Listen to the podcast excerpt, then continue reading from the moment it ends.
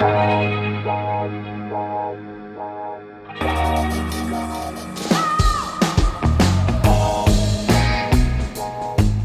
à lire, un podcast de Bernard Poirette.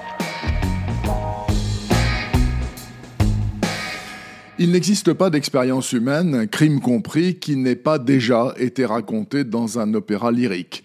Fort de cette certitude, le procureur adjoint de Rome, Manrico Spinori della Rocca, Ric pour les intimes, qui sont très peu nombreux, va dès que possible à l'opéra. À défaut d'y trouver des coupables, il y rencontre parfois des femmes séduisantes, et ces soirs-là, en vieux célibataire, il ne rentre pas chez lui, ou plutôt chez sa mère, aristocrate ruinée par le jeu, à qui Rick offre les services du valet Camillo, intime de la famille au point d'appeler le magistrat le petit comte. Voilà pour la vie privée du juge, qui n'intéresse pas du tout sa hiérarchie, cependant admirative des résultats du procureur et de son équipe, entièrement féminine.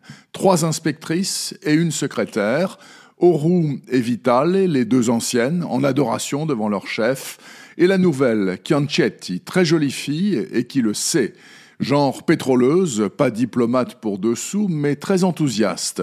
Plus Brunella, la secrétaire de 45 ans, célibataire, jamais une histoire qui ne dure plus d'un mois avec le salaud de service, d'abord prince charmant, et puis justement immanquablement salaud. C'est donc à cette équipe de résoudre l'affaire suivante. Stefano Levi est mort. Pas naturellement, bien sûr, puisque les durites de frein de sa somptueuse Iso Rivolta Fidia 73, la même que celle que pilotait John Lennon, ont été soigneusement cisaillées. La voiture est donc allée dans le mur, le chauffeur s'en est tiré, mais pas le passager. Une vedette en son temps, Mario Brance était son nom de scène et de plateau dans les années 70. Son surnom, Mèche d'or, un chanteur et animateur de radio crochet, adulé des foules et largement depuis tombé dans l'oubli. Reste un vieux beau, amateur de très jeunes femmes et de drogue dure, affublé d'une épouse à Proguin qui devrait normalement toucher bientôt un gros pactole.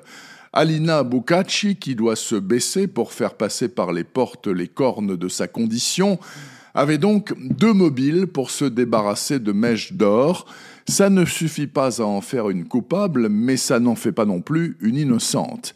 Rick et ses enquêtrices vont bien entendu démêler le vrai du faux et nous livrer l'assassin de Mario Brance sur un plateau à l'issue d'une enquête extrêmement réjouissante et divertissante que les amateurs d'opéra devraient doublement savourer.